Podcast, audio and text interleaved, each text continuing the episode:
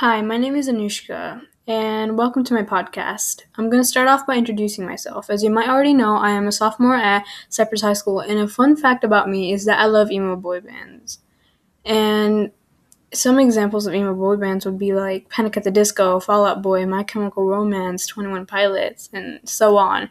And yeah, I just love rock music in general, which includes alternative rock, pop rock, and heavy metal. And yeah, I like music like that. Thank you for listening to this introduction of myself, and I hope to catch you in my next episode. Anushka out.